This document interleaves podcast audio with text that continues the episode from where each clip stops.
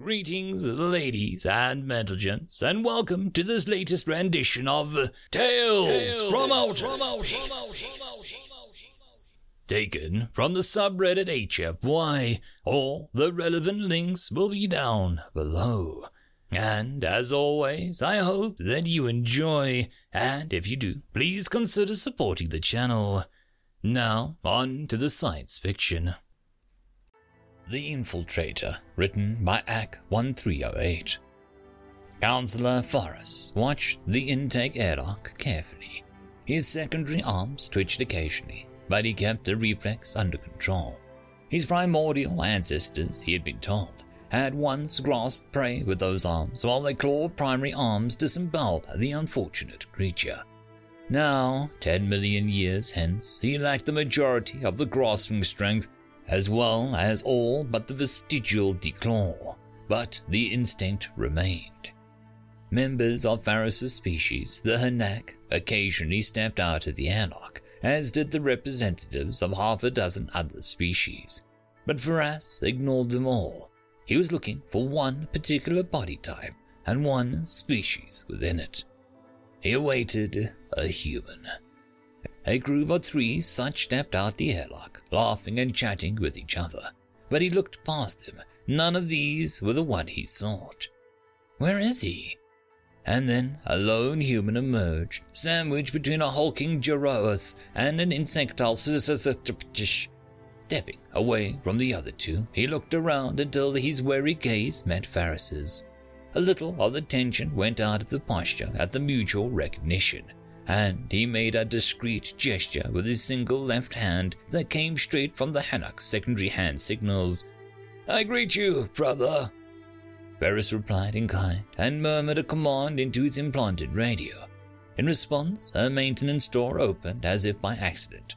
Moving with a studied casualness, the forked human strolled in that direction and ducked into the doorway.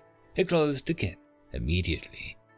Varus left a few moments later by a convenient exit.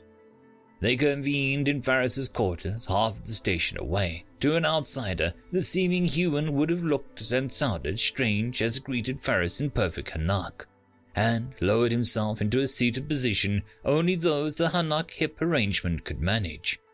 Varus handed him a feeding bowl, and he tapped the opening with a very Hanak sigh of enjoyment.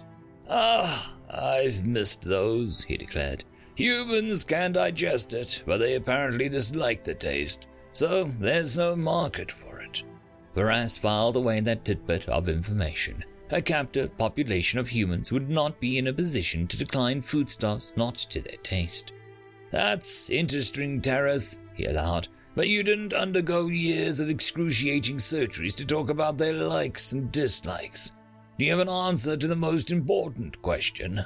He leaned forward. Can we conquer them? Tareth considered the question. Perhaps, he said slowly, but it won't be worth it. Too risky. Barra stared at him. What do you mean, not worth it? I mean that there's a lot of information that humans don't let off the planet, Tareth explained. Humans are a lot more dangerous than they let us think they are. Just for instance, than the nation they call the United States Everyone goes armed all the time with firearms that would be high military grade on any other planet. In the Eurasian sector, every cubic meter of sky is so saturated by sensory systems that they could fry a landing force merely by turning on all of their radar systems at once. Varus was shaken, but he refused to admit defeat. There are other continents, are there not? There are, agreed Tareth. Antarctica is overrun with polar bears since they moved a breeding pair down there to save the species. Imagine a predator that weighs over a ton, can run as fast as a ground car, and you can't see it coming. And that's if the killer penguins haven't already got you. Killer penguins? asked Varus faintly. Oh, yes. Someone got the idea that the polar bears shouldn't have it all their own way so they bred a bigger, smarter penguin, which turned out to be a psychotic enough to take on the killer whales. Also, the place is below freezing all year round, and really below freezing for half that time. Not Antarctica, then, conceded Ferris. One of the others. Well, in Africa there are large areas not inhabited by humans, began Tareth, which would allow us to land more or less undetected and establish a secure beachhead.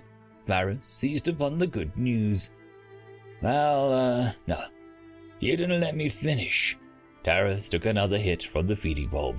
This is because the amount of poaching drove several big game animals to the brink of extinction, so they genetically engineered them to be a lot smarter and virtually bulletproof. Now, well, uh, now the animals consider hunting any humans or human like creatures they encounter to be a fun activity. And they're good at it. Varys felt his secondary arms twitching in agitation and forcibly restrained them.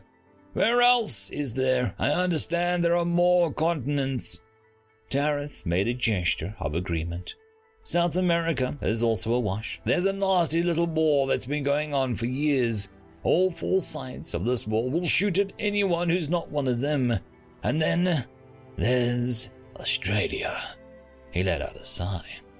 Are they just insane there? demanded Ferris. More, declared Tareth. They uh, took a relatively inoffensive herbivore and turned it into a 50 kilo carnivore monster that drops out of trees onto unwary travelers. Also, their snakes and spiders were already the most dangerous on the planet, and they decided to make them more so neurotoxins that'll stop both your hearts in just seconds, and they choose to live amongst them. Varys digested that information. Orbital bombardment. They've equipped nuclear warheads with jump drives, surface to orbit pinpoint accuracy. Tareth gestured to his feeding bulb. Also, the moon is one big military base with tens of thousands of ships ready to launch at a moment's notice. I can't believe this, Varys spelled back. How could our intelligence surface fall down so badly? I never heard about any of this before. Tareth cleared his throat, a very human sound. Well, that's partly because your intelligence services couldn't find their cloacal orifices with all four hands on an anatomy text, and partly because I've been feeding you lies this whole time. He grinned cheerfully. Well, uh, some of it anyway. What are you talking about? Varys stared at Tareth. The forked human infiltrator had shifted posture, and now his body language was all human. Tareth? Nope, not Tareth. Captain James Kendall, Counter Espionage Service. Tareth is still back on Earth. We had him in custody since about two weeks after he landed. Varys's guest seemed to be enjoying himself immensely. Varys himself was struggling to understand. I, uh, I don't believe it. Randall put a bulb aside and stood up. Varys flinched as he reached into the inner pocket, but he merely produced a still image. It was of himself and, uh, almost himself. Me and Tareth took a year to get the surgery done, and then the next four to learn how to be Tareth, he chuckled. A human pretending to be a Hanak, pretending to be a human. I won't say that it hasn't been interesting. But why? Why reveal yourself? The human's lips drew back in a predatorial grin. To send a message. We've been doing this for millennia. We can and will see you coming.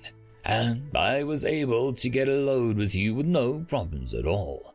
He tilted his head. Besides, not everything I told you was a lie. Want to bet your man's lives on what's true and what's not.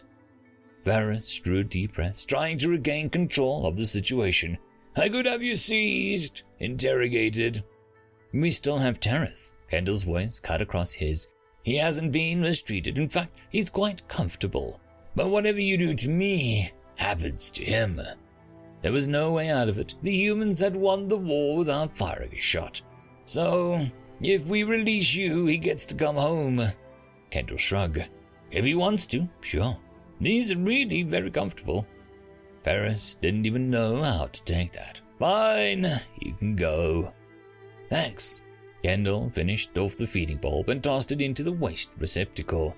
Oh, by the way, I lied. I lied about us hating that stuff. We love it. Maybe something to sweeten up the peace accord between us. Whistling a tune Varys didn't recognize, he strolled out the room. End of story. And that, my friends, concludes this video. I hope that you enjoyed, and if you do, please consider supporting the author, even by popping over and leaving a thumbs up or a nice comment, just to show your appreciation for the story. However, if you wish to support this channel, there are links down below which will help immensely. I will see you all in the next one, and until then, I hope that you have a fantastic day. Cheers.